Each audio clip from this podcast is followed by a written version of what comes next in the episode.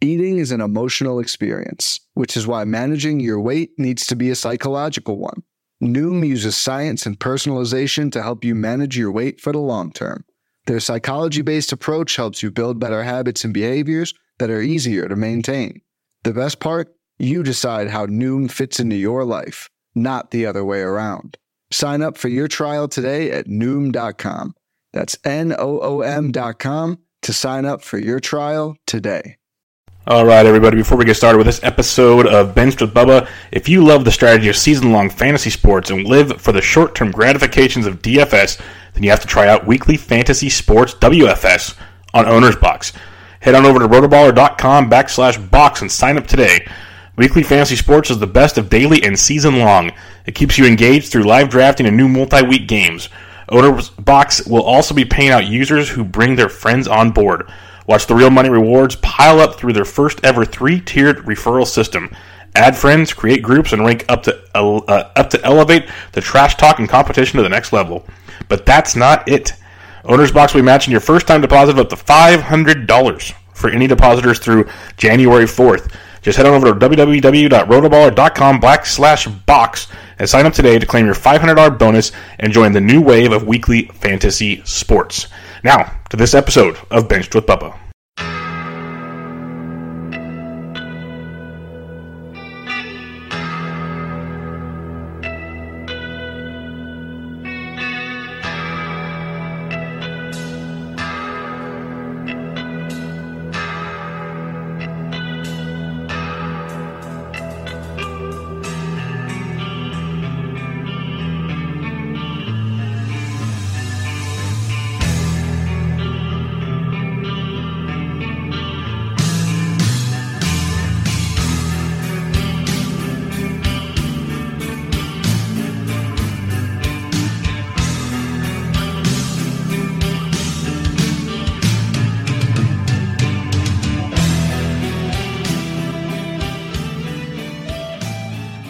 And welcome back, everybody, to another episode of Benched with Bubba, episode 348, a special episode tonight, as we have a returning guest to the show, a gentleman I just uh, drafted my first Tout Wars team with.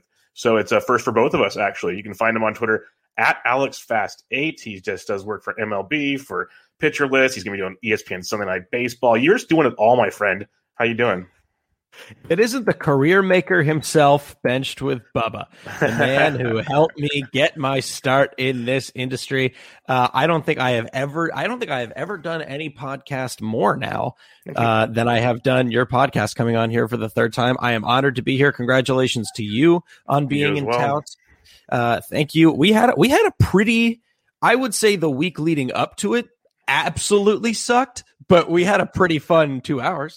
Yeah, the two hours is awesome. Um, I told Toby last night before we recorded because he said you guys are messaging about TGFBI, and I'm like, it's funny. Fast and I keep messaging about Tout because we have like a million questions as like newcomers, and it's just like ah, dude. And then I feel so bad. I was such a jerk to Toby. Like uh, the first time I had to like ask him, I was like, dude, I don't even know your last name because I only see Batflip Crazy.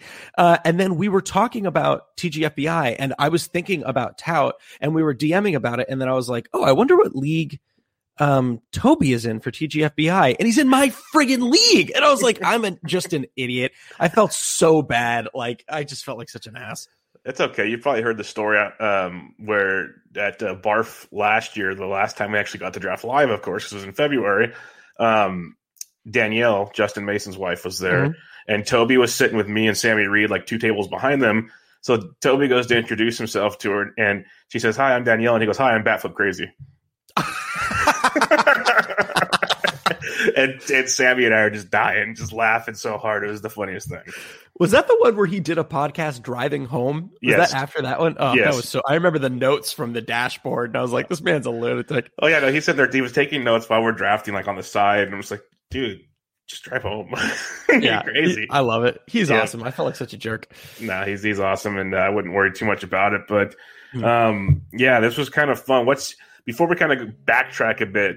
It's been a couple hours. What's just your overall thoughts on the whole draft process and everything for Tout? Your first Tout draft? Like just about the process in general. Like what do you like about like fan tracks or what do you mean? Just like just the experience. Like if we were talking beforehand, we were kind of like weirdly nervous going into Oh, it, and then yeah. it just kind of went going. Like so, what what what kind of went through your head, and how did it go for you? Yeah, I definitely felt. I mean, like like we said, like I felt pretty nervous. Um, I definitely felt like I get like really like shaky and anxious, especially before these things. And I I was fortunate enough to do uh labor last year, and that was my last live draft. And I felt that kind of same way, even though we were all on Zoom, where it's kind of like you know you're with these people that are some of the titans of the industry. You know what I mean? Some of the people who are where we are today because of their work and their efforts and you want to make sure you're respectful you're respectful of their time that you that you show that you're prepared um, and then you're also like one of the things that i said before is like because we obviously all can't be together which is tout is like something that i think you like have to be there when it happens um, doing it on zoom was like i just wanted to focus on my draft software and focus on what was happening and then now here we are in a zoom with people who are really big in the industry some of which we know some of which we don't know but then I, I- so I didn't know what that was going to be like once we got started. Uh, but once we got started, everyone was like just super quiet, super respectful. We all still had some fun for a few picks. Like, I think the ice really broke when people were like, "Hey." You know, when they would say to one another, like, that was a nice pick. You know what I mean? Yeah. That feels, it feels good. like, even if it's bullshit. Oh, sorry. Yeah. I don't know if I can No, you're fine. Go for Uh, it. okay. Even even if it's bullshit, like it feel like you just feel like okay, I'm here. Like my team's coming together. We got you know 29 rounds. Let's just do it. What about you? How did did you feel that same way? Yeah, no, I'm with you because it was. I was telling you beforehand. It's weird. It kind of reminded me how I felt my first barf draft. I remember walking to the the rec room, and you know, there's Laura's, there's Laura Michaels, there's Ray Flowers, there's Bender, all these guys, and I'm walking in going, I shouldn't be here. Like, Yeah. what, what in the world's going on here? And like Mason walks up and super nice to me and kind of relaxes me a little bit. Sammy Reed's there, so I'm kind of hanging out in that corner. And I'm just Mhm. like, this just isn't weird. So like I've done a ton of drafts, and literally as I log into the Zoom, first my microphone wasn't working, so I had to unplug Yeah, it. was- like yeah. Ron Shandler of all people, like one of the meccas of the deal, goes, "Hi Brian E, how are you doing? I haven't met you before." And I'm like, "Oh God, it's great." and then um, so I'm sitting there just like it's just perfect. It's like it's like the first day of school, and like you know, yeah. just, everything's going wrong. But um, once we started drafting, it was great, and it was uh, a ton of fun. It's a good group of people. I, I pretty much I've interacted with probably half of them, half of them I haven't. So Hmm. kind of like you were saying, once the ice kind of broke, it was just like okay, let's just do our thing. It was fun. Um, but we well, I'm going to do the listener question now from uh, Daniel Mendelson because it kind of plays into something I wanted to talk about. Where were you when you found out what where what were you doing when you found out you were going to be in town? I, I I- think it was very very late Saturday night. My wife and I had had one couple over to our apartment in Brooklyn just because we needed a social hour that was not us for the past year. Um, we had ended the night pretty early. It was like they left at like eleven thirty. Then we just kind of chilled on the couch. It was like a nice like relaxing night to kind of unwind. I'm trying to learn Spanish, um, so I'm on my phone a little bit more than I want. So it's probably about 1.30 in the morning. I'm about to finish up this little Duolingo Spanish lesson and I'm literally about to put my phone down. I'm like finally tired enough to kind of go to bed because it takes me a while to fall asleep. And uh, I get an email, and it says like, you know, the email, right? You've been invited to tout, and I woke up immediately. I like turned to my wife and I was like, "Holy shit!" Like I just got this email, and literally she was like, like she had just fallen asleep. Yeah. And dude, it was the worst time in the world to get that email. I didn't go to bed till maybe three forty-five, four o'clock. I got up, like I, I, I like tried to fall asleep, but I was like, I couldn't stop thinking about what the format was going to be like, or who, to, like all the work that I had to do. I mean, this was a little over a week ago, right? Mhm. Yeah. Like it, it was just like, I, I truthfully, I had to get up and pour myself like a little whiskey and then just sat there. And like honestly i didn't i couldn't really turn the lights on because i didn't want to wake my wife up. I just sat there pretty much in the dark with a whiskey. Like dude what am i gonna do? What am That's i gonna do? Yeah what about you? Yeah, mine was crazy because some nights I'll stay up late, other nights I go to bed early, and I guess um, my message came from he DM'd me. Jeff Erickson DM'd me, and I was asleep. So I woke up in the morning and I saw I had like three DMs from Jeff Erickson. I'm thinking, what in the world is he sending me stuff at like 11 o'clock at night for? Because he's on the West Coast with me too. I'm like, what, what's going on here? Hmm. So I'm starting like brushing my teeth, getting ready for work or whatever, and I open it up and I'm like, just like staring at my phone, like what, what, like what, like, and it, like it, at the very end, it's like, if you're interested, let me know, and I'm like, yeah yes, yes as quick as possible.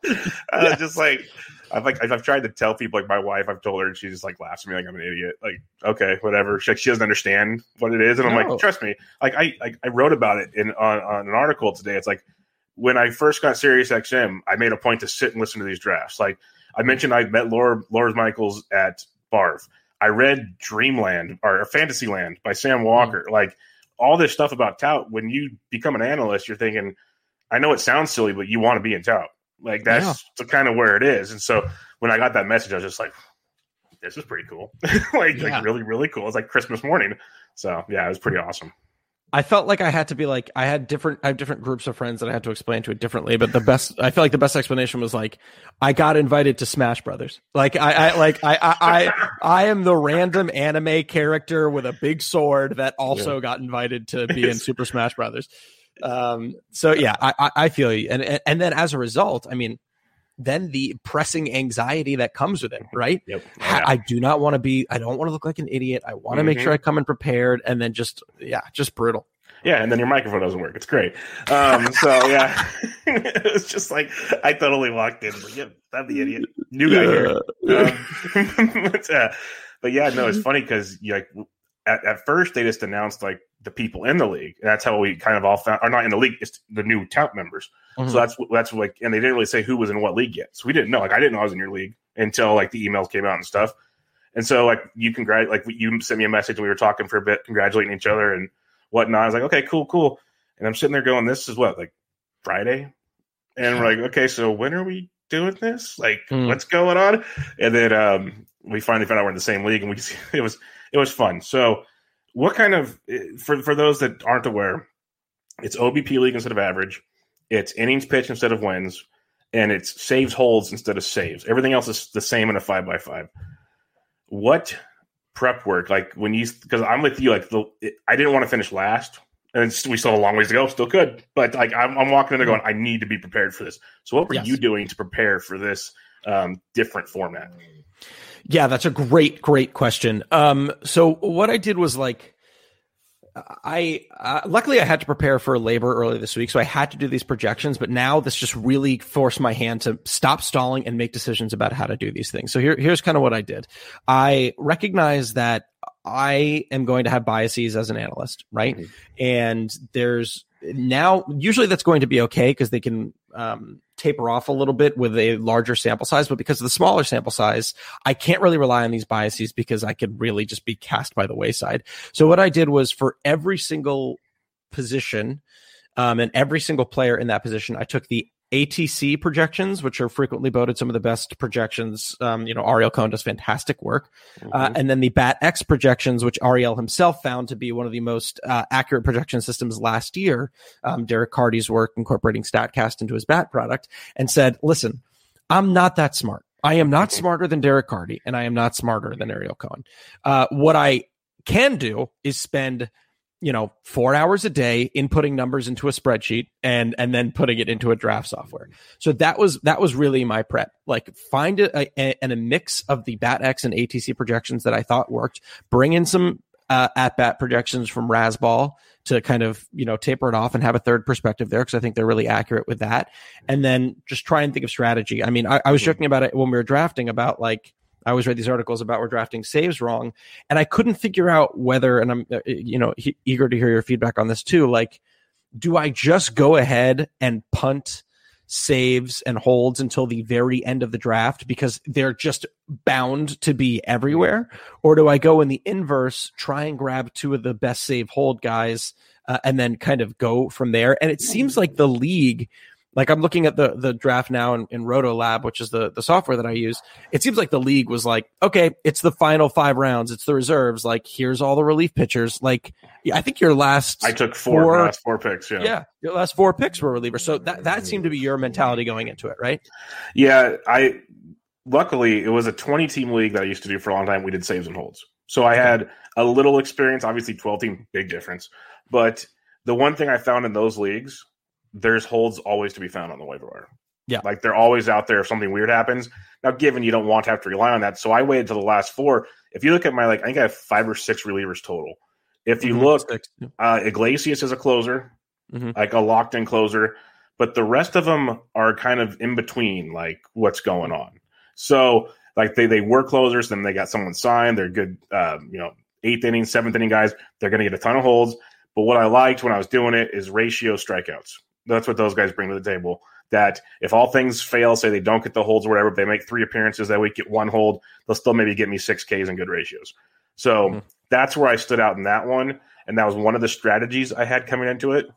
Didn't mean I wasn't going to change. Obviously, there's some people in this league that you saw they went heavy, heavy relievers early, or not heavy, but got like the big closer types early, which uh, is definitely in play as well. It seems we had similar similar um, prep. Yours is much more in depth than mine, but um, mine was kind of like my college days. I literally went. Uh, uh, Toby actually mentioned it as a good idea. Is I went into Fantrax, used the auction calculator. So I put mm-hmm. our um, put our formulas in, and I printed out the AT with ATC projections and with BATX projections.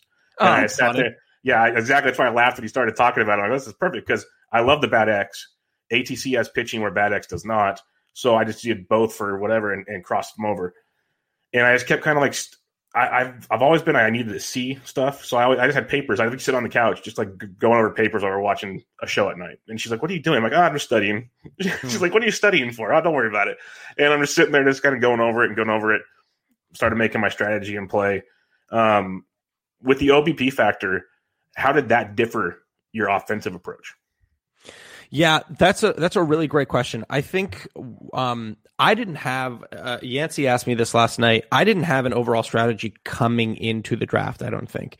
I think I really was just like, okay, I'm probably going to end up with bouts uh, bouts with Betts or Trout or maybe Bieber in the first round, and that's who I can build off of. So as a result of not having that strategy, I just tried to focus more on those projections. And then Rotolab, which I feel like I talk about all the time now, allows you to put in tags that say, um, who to, who you know put a red tag for someone who has OBP, put a green tag for someone who has speed, put a blue tag for someone who has save hold capabilities. So I would really just keep an eye on guys who had above average OBP um, that were going to allow to, me to build a floor to take guys that if I needed to take a hit to OBP, which luckily I didn't end up really need need to that didn't really end up happening for me. But I just kind of kept an eye on like, okay, you know, who, who's still available. I got really lucky in that like when you start out with Betts and then you know get Muncy a little bit later, at that point I'm like, I, I, I, am probably going to be okay. You know what I mean? I'm not going to finish last in OBP with those guys. I actually ended up going a little more OBP heavy than I think I even yeah. anticipated. Uh, but yeah, that was kind of my methodology coming into it. Yes, I did the same thing. First off, I did not think Juan Soto would fall to me at third. That was like a gift yeah. from the fantasy gods. I, I, I said, go, I think I even said it in the chat when it happened. I was like, the night before, I had Juan Soto, Mike Trout, and Jacob DeGrom written down. That was mm-hmm. I wanted one of those three. And the fact my top one got to me at three, I was like, okay, this is cool. This will work. Yeah. So um, that sets you up as a, as a great OB OBP source. And I just kind of filled it in. I, I think I went heavier than I would have as well. It just felt like certain things were falling where I liked it that I just kept grabbing them and grabbing them. And, and playing in BARF for a couple years, which is an OBP league, I really learned that if you don't have a good floor of OBP after the draft, it is very hard to make it up. Um, mm, that's so, good to hear you say. yeah, that at least, at least for me, I, I, was very hard. It's hard. For, like I can make up saves and holds. Making up OBP was very, very challenging to me. Um, unless you want to have a bunch of Brandon Belts in the world and hope they all keep hitting. That's where you have to mm. kind of get lucky. And so I wanted to make sure my starting thirteen or so uh, felt pretty confident. Now, yeah, that, that could change, obviously. I loved the way you started. I mean, you you know what's actually kind of funny is I I'm just looking at your your your draft over here on this monitor. Um, I that's the Giolito Castillo is what I was what I got in TGFBI, uh, and I love that. I just think that's such a good way to start. And uh, those are two guys that I'm not concerned. Like this is an innings pitch league; it's not just wins, so that just makes it all the much better. Like I mean, those are guys that I'm really not concerned about, uh, you know, obviously you're concerned about injury just like you're concerned about injury with everyone, but they haven't had major pressing injury concerns. Um, so yeah, that's just a hell of a way to start. So I have Giolito as my SP4 on the season, so I've been grabbing him mm. everywhere I can. So as he has falls to me, I just get very giddy about that. But um, like before Castillo, who I'm a big fan of, when Scherzer and Glasnow went, I was shocked that Castillo fell to me there. I thought he was definitely not coming back. But um, yeah, I went those two with Witt and then Lance Lynn. So I had three pitchers in the first five, five rounds, but to me, they're innings eaters. And with innings pitch, it was huge. You did something very similar. Um, you did Darvish and, and, Kershaw in rounds two and three. But what I loved about, and I'm going to just jump a little farther down your draft, we can come back if you want. But uh, you went Jose Berrios, who I had penciled as one of my next picks when you grabbed him. So that was fun. Mm-hmm. And then um, you went Sandy Alcantara. And the, like just those right there, your, your top four, we know are good for a lot of innings. Was that a strategy going into it that you wanted? Because like some people, you can get like the new, like I was kind of shocked like a McCullers or a Lamet went because you're kind of curious about the innings. But you got guys that are going to throw innings. Yeah, you know, it's so funny. So I just wrapped up a podcast with Nick and, and we were talking about, you know, in this format, if Jose Berrios and Marcus Stroman can be the same person. So I was not very happy that you ended up getting Marcus Stroman. um, but yeah, that, that is, you know, I think when I was, I didn't, the only way that I relied on ADP in this draft was to get some sort of idea of like, okay, is it a little too early to take this guy or is it a little too late? Uh, and I was like looking at who was available and I was like, oh, Jose Berrios goes a lot earlier than this. And if anything, should have gone earlier in this draft because he's another workhorse guy. This is a guy who theoretically, as you said, is going to get 185 innings. He's going to get a lot of innings at the end of the year. And I don't think he's going to hurt you. There's a chance he could not be the most beneficial because sometimes that curveball can be a little bit erratic. Um, but there's a good chance he's going to get you 185 innings of pretty good baseball. And then the same thing with Sandy Alcantara. I was just a little bit shocked. You think if it was a wins league, you would ding him because of the Marlins, but they're going to let him throw. I mean, that rotation is filled with guys that you know they might not throw later on, right? Sixto Sanchez might not get the most innings pitched. You know, Trevor Rogers is still a question mark at their number five spot. They have plenty of those question marks. So Sandy Alcantara needs to be that guy for him, uh, and he's shown that I don't think he's going to absolutely tank your value once again. Um, something that I frequently talk about with Nick is like just get who are your four guys that you're just not going to drop. You know what I mean? Who are who are those four guys? And you got them, and I got them. I mean, I, I'm very high on Marcus Stroman. Uh, obviously, Lance Lynn, Castillo, and Giolito. Those are four guys that I just think like, okay, we're set. We can experiment a little yep. bit more, a little bit later. Um, hopefully, Darvish stays healthy for me. Hopefully, Kershaw stays healthy for me. But if they do, I think I'll be okay. Yeah, on, on paper, what we did, and I think we were both trying to get was like you said, our big four that we're, we're comfortable with because I want to be able to just like plug these guys in every week and not worry about it. And with the six man bench, we're going to be able to rotate in bats or rotate in more saves holds guys if something happens and not have to focus on starters so much. Mm-hmm. Um, I know it happens a lot in 15 team leagues, like 12 teams. I always laugh at the end of the draft going, man, there's still so much on the waiver wire. It's crazy. But, um, you know, in, in, in 15s, you get in trouble with it a lot. In 12s, you can, where you're sitting there with like two or three guys you trust and you're trying to rotate in like two or three starters every week. And it's A, stressful, and B, you can screw it up a lot. So it's there's really no fine science to it. At least not that I've figured out yet. Maybe Toby has it, or Nick has it, or someone else has it. I don't know. But I think being able to just plug those four in, you're comfortable there. Now you have much more flexibility everywhere else. Mm-hmm. Um, so that, that's fun. I love that you took Liam Hendriks early. That was one of the. It was him and, and Iglesias were one of the two I wanted early, and I didn't notice you took Hendriks at first. I saw Chapman go, so I started typing in the queue. I'm like, "Where's Hendriks at?" I'm like, "Oh, fast got him." So um, were you like making a point to get Liam Hendriks? Because I've said on previous like relief pitcher shows, I want one of the top four. That's what yeah. I want to leave with. So was that a point for you as well? Yeah, it's a great question. I mean, uh, um, I keep going back to this, and I hate to sound like a broken record, but like there i was really uh, i put in all these projections like manually put in like all these different projections and then they have a tool about how you can value these projections. They, they have like this thing called the what is it the pvm method and the sgp method like all these methods that i was like these people are way too smart for me. Hmm. um so i really like spent a lot of time on these models and which ones to use and then the hitter pitcher split. And the reason i bring all this up is because when that when all of these outputs came out Liam Hendriks was like a $41 pitcher in this league. And I was like, okay, even if that's a little wrong, uh, all these other pitchers look right. But let's say he's wrong. Um, excuse me, sorry. He was just so much more valuable than the next guy at that point that I thought to myself, he's not going to fall to me if I wait a little bit longer. Is it too early to take him? I can definitely see why you would make that argument in the sixth round. Uh, also, it's a saves hold league, so like I'm going to be able to get saves and holds, as you said. Mm-hmm. But I just thought he's going to get plenty of saves and holds no matter what. It doesn't matter which one he's going to get. His ratios are probably going to be fine. He's mm-hmm. probably going to get you a lot of strikeouts. He's probably going to get you a really, really good whip. if there's no one else that I love there, why not just set up that floor early? Like, why not just go ahead and set it up? And like you said, it's going to help me later on because of all these floor pitchers. If I keep that floor, you know, relatively in good shape, I'll be able to stream these guys and not freak out when they blow up and give up five earned runs or six earned runs, but strike out 10. You know what I mean? So that was kind of my thinking there. And that's why I wanted a Hendriks or a, um, Iglesias. If I could have double tapped it, that'd have been really fun. But that was not even a possibility in this in this room. But what the reason like I'm good with taking one of them early or just kind of waiting in a saves hold is now you have Hendriks, just like the starters we talked about. He's plugged in. You're not taking him out of your lineup. Where yeah.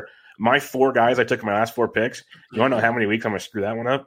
A lot. like, like I like them all a lot. Like Tanner Scott, Rainey, I like yeah. all these guys. Pagan, but I already know that there's going to be a week where one of them's going to be on my bench. He gets like three holds and eight Ks, and like it's already a two holds and a win. Or we don't have wins, but you know what I mean. It's going to be just like, ah, that stinks. But yeah. um, where where Hendriks, you're just leaving him in, and he's on yeah. a good team. He's going to win a lot of games. He's probably going to make 50 appearances, if not more, save 30 something games. You can't go wrong. So I, I like that quite a bit, and that's kind of how I distinguish between the two. It's just like you can either wait and get the volume and play that game or you get the stud who you're just going to mm. trust mm. and go. So I'm with you there. Just um, hope he um, doesn't suck. No, if he does, then I'm in trouble too. So I, I rostered him a lot of other places. So it's it's just one of those deals. I have him as my relief pitcher one in my newest rankings too. So mm. yeah. Um, one thing I want to hit on is you took Nick Anderson in round 14. I took um, Peter Fairbanks a couple rounds later. So we're kind of on the same page here. And uh, Chris Towers mentioned it in the chat. We talked about it for a couple minutes. The beauty of saves holds is now the Rays are all rosterable. So, oh. what's your thoughts on Nick Anderson?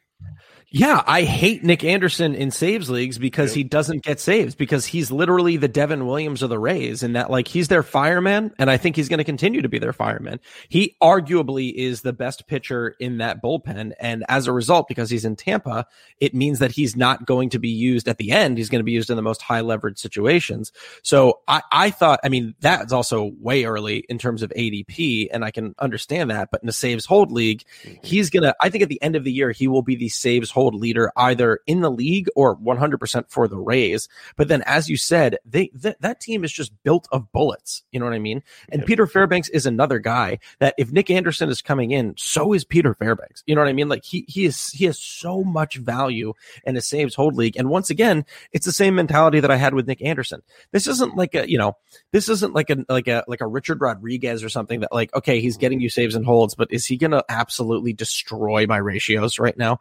These are guys guys that are, are going to keep them pretty pristine. So that's good to see. Yeah, and that's why like uh, the round before Nick Anderson went, Drew Pomeranz went to Ron Shandler, and he's a guy I have circled for the same reason. He might not close, but when he's in, he's like a Josh Hader esque type arm, which is great.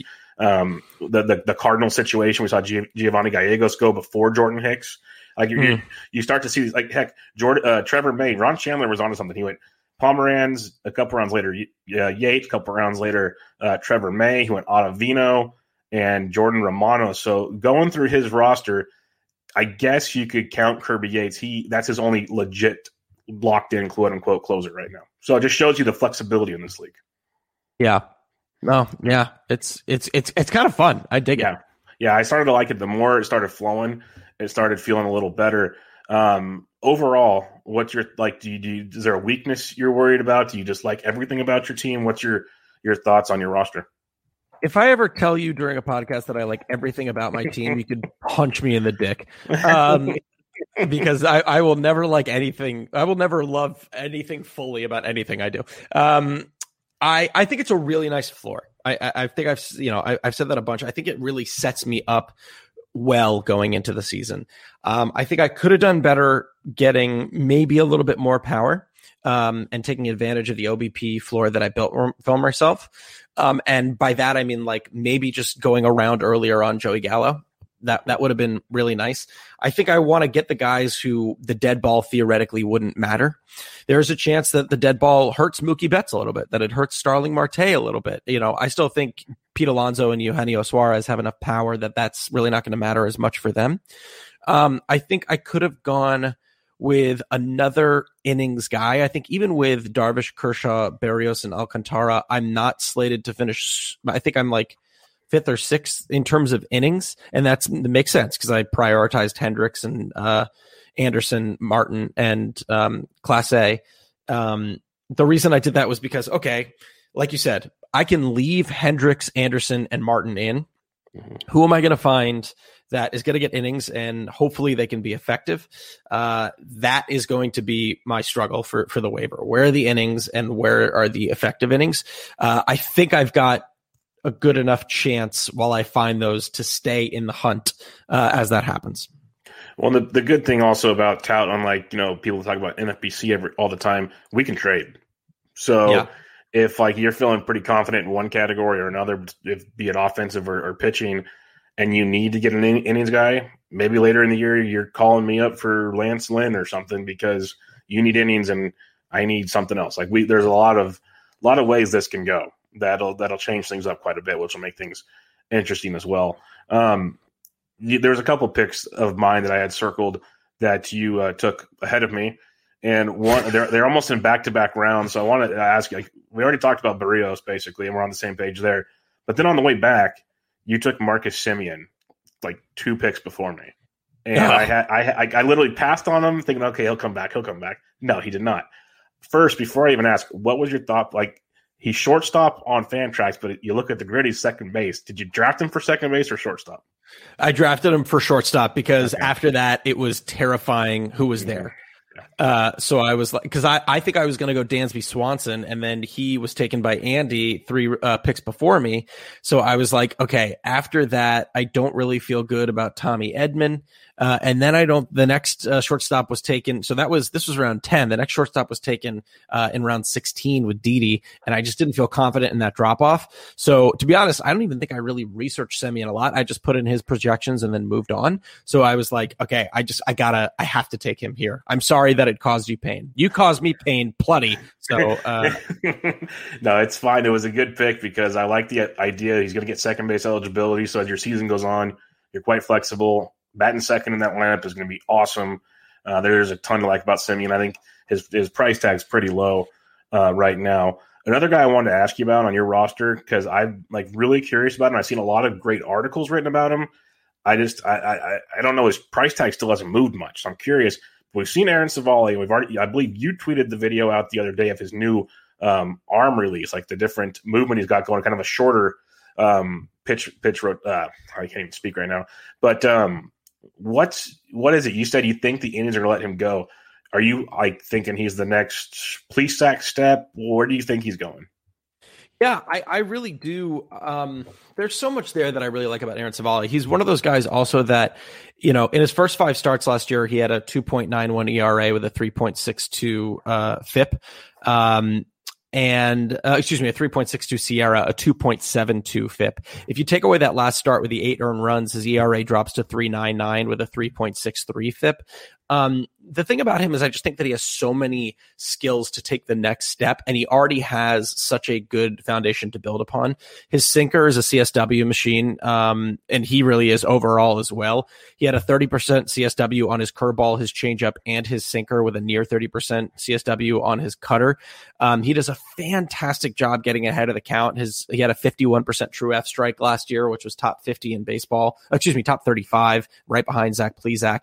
The issue with him is it seemed like he just didn't have a pitch that he was really relying on um, to go for strikes. For some reason, he was just really reticent to use that curveball. Um, and I don't think that's going to be the case this year. I think theoretically he could also even go back to being like a a a four seamer kind of guy. He also said in the most recent article that he has a new splitter. And uh, that new splitter could be absolutely huge for him because it, he just needs another action pitch. You know what I mean? He needs another pitch that's going to be able to get whiffs. Um, and he already has that theoretically in the slider and the curveball. He already has a pitch that can get strikes in the cutter and the sinker. So if he has another pitch in his arsenal that he can rely on for strikes, and like I would have taken him earlier, and then I just realized that he was still available. And like at round 20, that's he awesome. can have a 420 ERA, a 430 ERA. You know what I mean? I, I, that's fine at round 20.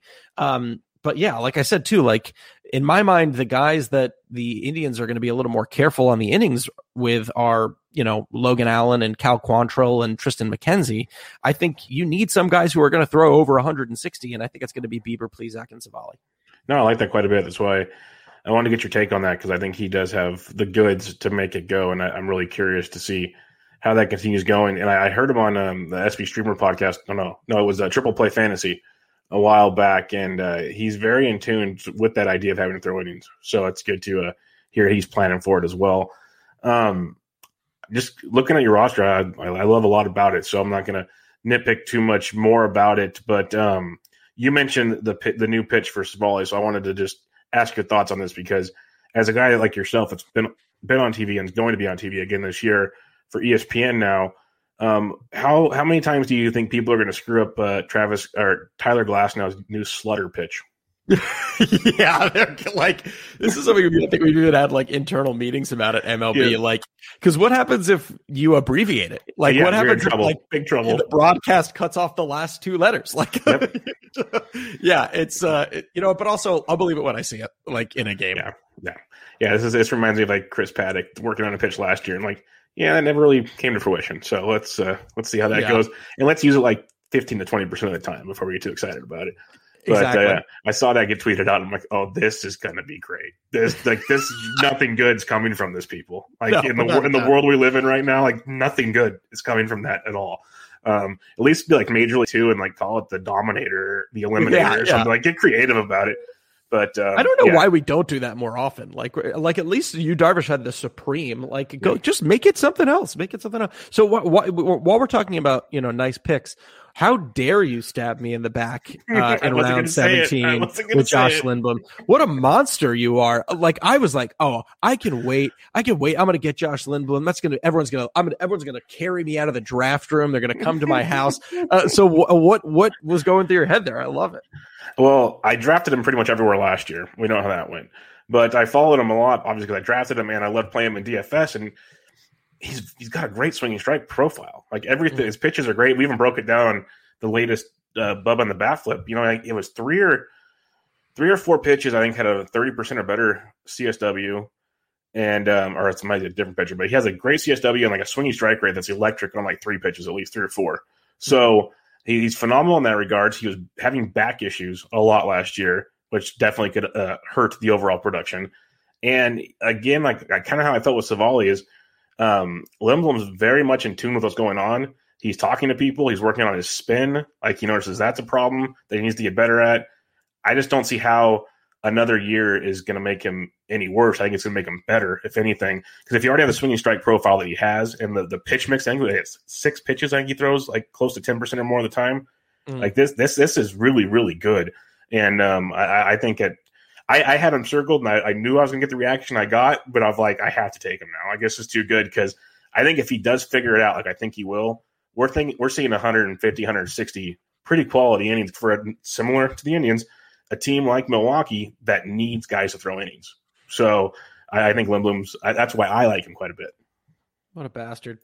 Uh, yeah, I, I couldn't agree more with you. I mean, yeah, he's going to get the innings. I think he has such a nice upside. It doesn't, you know, sorry if you hear my dog barking yeah. in the background. Uh, he also, like, sometimes it's a transition period coming back from the KBO. Mm-hmm. The KBO and the MLB are two very different brands of baseball. Uh, mm-hmm. and I think he's seen that and he's figured out, okay, this is what I need to be doing to getting guys out. He has such nice movement profiles on his pitches. So, yeah, I was not a happy camper when I saw that. Speaking of the KBO, how bummed were you? Like you, you, you had to be happy, but you're bummed at the same time that your new buddy Dan Straily didn't come back over. Yeah, I mean, I'm very happy that he yeah. went over and got paid. Um, but I am upset with the league in general. That I mean, like Jake Odorizzi is not signed. Like I, I literally said the same thing last night. We were talking. Uh, sorry to interrupt you, but we were talking. No, about, no, please. We were talking here. What pitcher we were talking about that just signed somewhere? Oh, it was a Mets signing Taijuan Walker and gave him like a two year deal. Like if he's getting that, why is Jake Odorizzi still unsigned? Like, what's going on here? This makes no sense at all. It's insane. It, it, it, so, and that's why I was in the end happy for Dan because mm-hmm. like that's the market right now. You know what I mean? That that's the market. Um, and I think he still has uh, you know a lot to give. I know he's working on a new cutter that I've been taking a look at, and that's really exciting. Uh, so I think he can have another big year in the KBO. But like, yeah, it, it just didn't make sense to me that like if every friggin' team mm-hmm. is going with a six man right now, yep. why wouldn't you know a team like he can be a solid five or six for a team that is coming off a year where he threw 180 innings or whatever. Yep. You know what I mean? So we don't have any concerns there about that. It just didn't make any sense to me. And I understand, like, yes, I am fortunate enough to, you know, have somewhat of a friendship with him, and that's great. But even when I remove those those glasses, like Mhm. It, he dominated the KBO. He has a lot of innings that he can throw again this year. So it just didn't make any sense to me. No, and that's like I don't have the relationship, and it made no sense to me. That's why I wanted to ask you because Hmm. he was so good in the KBO, and it seemed like he signed that new deal so fast. It was just like he got tipped off. Like this isn't going to work over here. Like just take your like he's happy over there. Talks about his wife and his kids, and he's happy, which is awesome. So like Hmm. yes, go enjoy it. But it's just like a bummer thinking, you know, he was so good last year. He improved on things. We've seen him have good moments in the bigs before. Like come back home and do your thing. But that's the mess we live in. I, I don't know if, if you've listened to it or if you plan on listening to it. Um, Chris Rose started a new podcast with John Boy, Mhm. and he had Trevor May on with him. He's, he's going to have players co host with him a lot. And Trevor May talked about him signing with the Mets. And it was really telling just the market, like you mentioned. He didn't expect to sign early. He was doing other stuff. And then his guy called and said, Hey, I got this two year deal or whatever for you. Do you want it? He's like, Yes, please, because this market's horrible. Like, I want this now. Like, Mm. like he says, all the pay- players have talked about how bad it is right now, and it's only going to get worse. I'm like, oh, this is not good. Not good. It's not good. It No. does not bode well. no, not not at all. All right, so draft is in the books. Where do you go from here? Like, what's your plan on Tout? Like, where? What's your expectations? Your realistic expectations, not your you know narcissistic. I'm going to hate my team expectations. What's your realistic expectations? First, I don't think about baseball for just a day. Like I just want to wake up tomorrow and not think about baseball, and that's not going to happen. Um, my realistic expectations: pray to God that I make it through spring training healthy. Mhm. is is number one, and then from there, I think Roto is probably the format that I am least familiar with. Okay, I've always been a head to head and a points guy. Um, so I think don't overreact. Mhm. It's it is now more so than ever because it's not head to head. It is a marathon and not a sprint. You know, and then let these guys just sit for a uh, for the first couple weeks, for the first couple you know starts, um, and then don't you know. The thing that sucks about that is like when do you make that right decision to pull the trigger on a Exactly. waiver wire guy? You know what I mean? Yep. So I think trying to find, you know, who are those guys? Like, is is Jean Segura? You know, is Joey Votto? Usually in a regular league, I'd be like, yeah, I can let go of Joey Votto, but in an OBP league, it just makes it that much worse. So usually I'm one to sit a little too long before I get off the pot. Um, so I, I think I'm just going to try and be patient. What about you? No, you, you you echoed a lot of it. No, I, I usually play roto over head to head in points, so I'm I'm I'm I guess accustomed to the waiting game, but I'm guilty of it. I remember a few years ago when Matt Carpenter broke out, I dropped him before the breakout happened, and that Yeah. one stings to this day. I obviously I remember it very clearly, but um, there's been other leagues where I hold on to guys too long, so it's one of those. And you talk, you listen to like Vlad and some of the great fab guys out there that you just you need to just have like a short term memory on certain Mm. situations. Follow the stats. Um, so I'm with you there. I, I want to be able to. In a 12 team league, the, the beauty of it is there's a the replacement value is pretty good on the Yeah. waiver wire compared to a 15 where it's even harder to make that decision.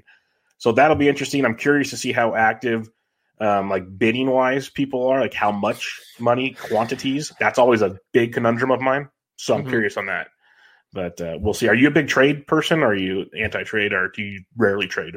I rarely, rarely trade just because it's not worth the headache. Um, Yeah. and I usually think I can just find what I need on on the waiver.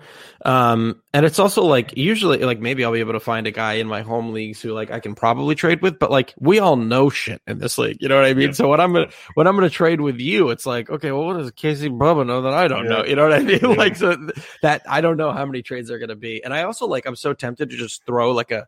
Two hundred and forty dollar fab bid the first week just to mess with Just everyone. to, You I to- mean? just to light the room up real quick. totally. Let's do it. Let's go. I'm the we're one of the new guys. Let's just totally thunderdome this place and see what happens. All yeah, about I'm, it. I'm curious because you know a lot of these guys have played together for so long; they know each other's tendencies. We have no idea. So literally, we're walking in blind. So that'll be fun um, because that's one of my biggest issues is, is the right prices to put out there. I don't trade a lot as well because I guess for me it's you always want to win the trade, but you don't want to get screwed over someone in the trade. So it's Yeah. hard finding that happy medium because like I might value someone different than you value someone, and vice versa. So it's it that's very very tricky. Um, so yeah, I'm with you. Like the goal for me, I kind of want to like. Let, obviously, you want to win, but realistically, yeah. finish in the top half. Like that's it. That's like, it. like finish the top half, fight to the end. That, that's why I do everything. Even TGFBI out like last year, I was out of money uh halfway through, so four weeks in, and I kept fighting. You just you keep trying because that's just my style. But yeah. um, we'll see. I'm really I'm looking forward to it. It's going to be fun. Hopefully next year we get to actually do this in person. I don't know. Maybe this is one they'll do on like Labor does a few online and a few live. Maybe this will always be online because it's we did it early like this. I don't know, but um, we'll see. It'll be a lot of fun. Um, before we wrap up, I have to ask you a couple Orioles questions. Oh, um, okay. So John Means, um, big believer in. I know that's you're good there. So we don't we don't have to discuss that. We're good there. What other pitchers? I've DM'd you a few times because there's like Kremer's and there's a few other ones that kind of they had moments last year, and you're sitting there going, maybe. Are there any of them that are rosterable out the gate, like draftable this season? Oh, it's a really good question. And I, I, to be honest, like I think sometimes my homerism goes more in the opposite direction, where I'm like, "Oh, they can't be good," you know what I mean? So therefore, don't do it. I think when I try and like really try and look at this just from an analyst standpoint and remove all those biases. Um, Kremer it has a lot of potential. There is potential there. I do think that fastball curveball combination can be a really exciting pitch mix for him. Um, the curveball isn't necessarily utilized the same way that a lot of people would, and that it's not necessarily a whiff pitch for him. It's more of a called strike pitch or a get ahead pitch, I think. Um, and so with that said, I was like, okay, well then I don't really know what his overall what does he have a pitch that's going to be like oh yeah here's his 25% here's his 20% swinging strike rate pitch um, and i was a little scared about if that was going to happen rumor is that he has a new cutter um, I don't know if that is going to be the that that swing and miss pitch for him, but maybe it frees up the curveball to be that swing and miss pitch for him. Um, but I do know that he also starts back to back. I think against the Red Sox uh, with the Yankees in between.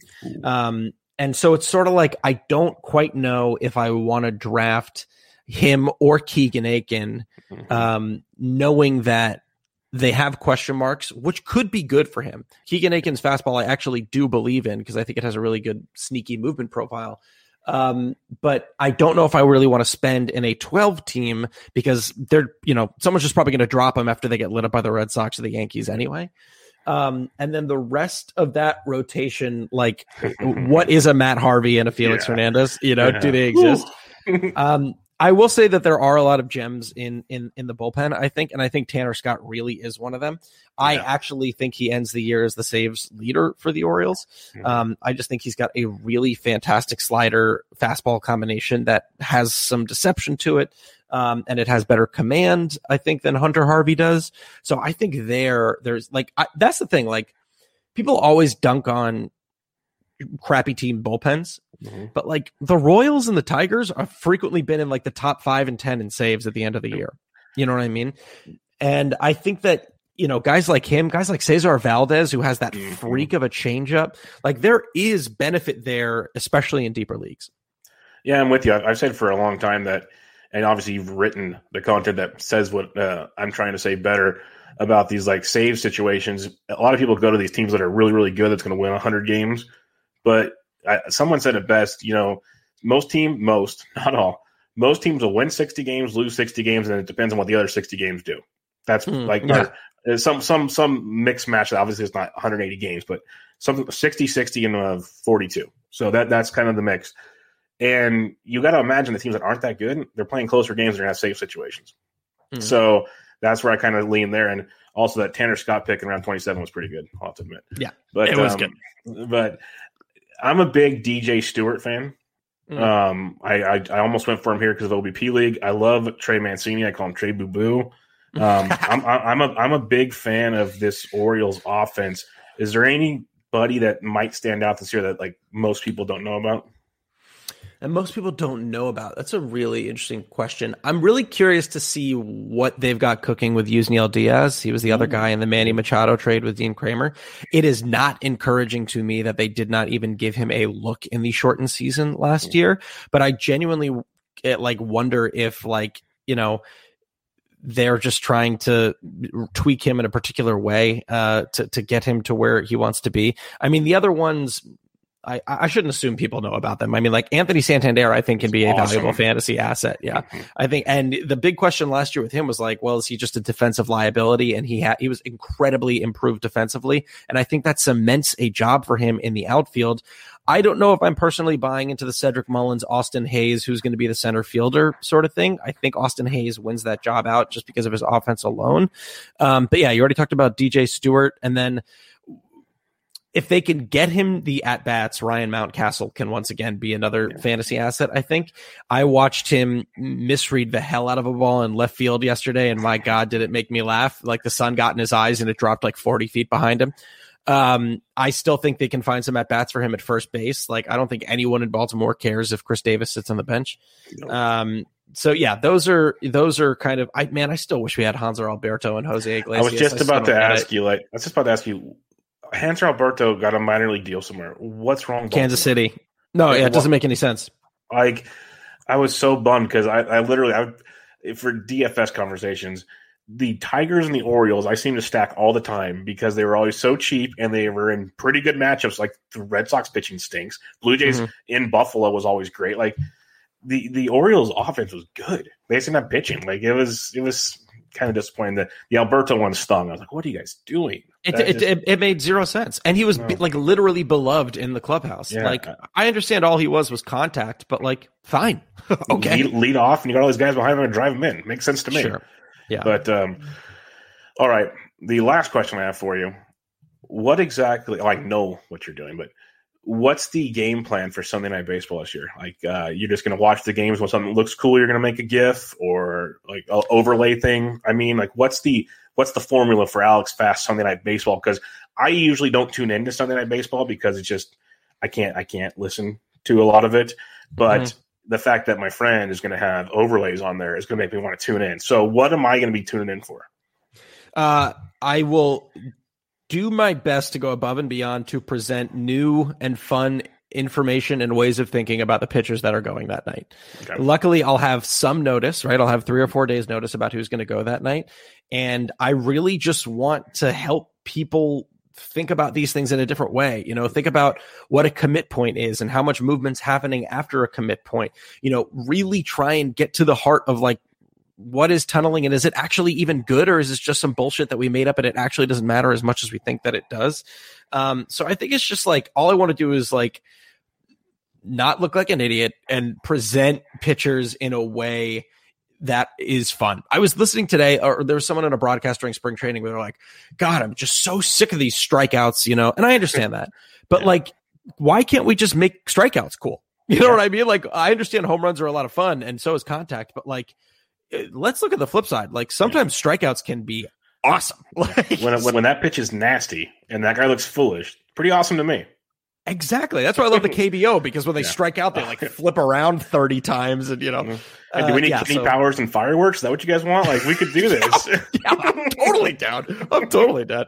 Uh, yeah, so that's a really good question. No one's asked me that, but that's that's what I hope to bring to the team. Well, you, you you will because it's pretty awesome. I know even just your your uh, PitchCon presentation, a guy for RotoBaller, Eric Samulski, he's already learned from it and he's been putting videos out and like it's it's pretty cool the way these people are pretty pumped on it because you're making something that is complicated look easier for people so they can do it too. So that's a they're they're really awesome to see. So I'm looking forward to Sunday night baseball and seeing the goodies for that.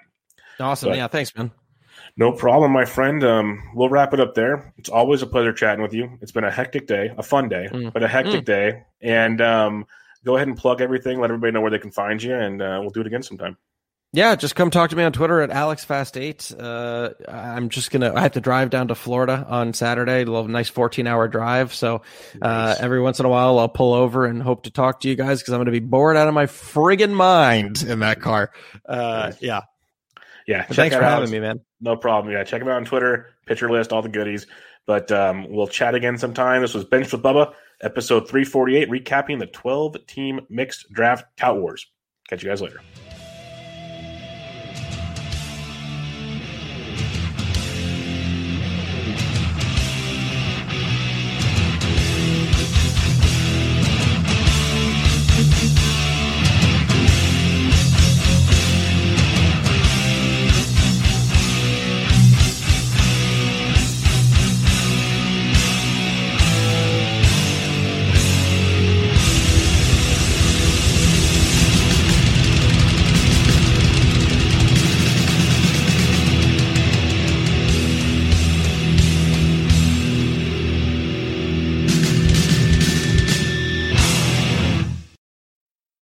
Better with a home policy from American Family Insurance because you'll feel protected no matter how the wind blows. All so you can keep enjoying the home of your dreams. And our expert agents can help you save up to 23% when you bundle home with auto. Insure carefully, dream fearlessly. American Family Insurance. Get a quote, find an agent at amfam.com. Products not available in every state. Visit amfam.com to learn how discounts may apply to you. American Family Mutual Insurance Company SI and its operating company 6000 American Parkway, Madison, Wisconsin.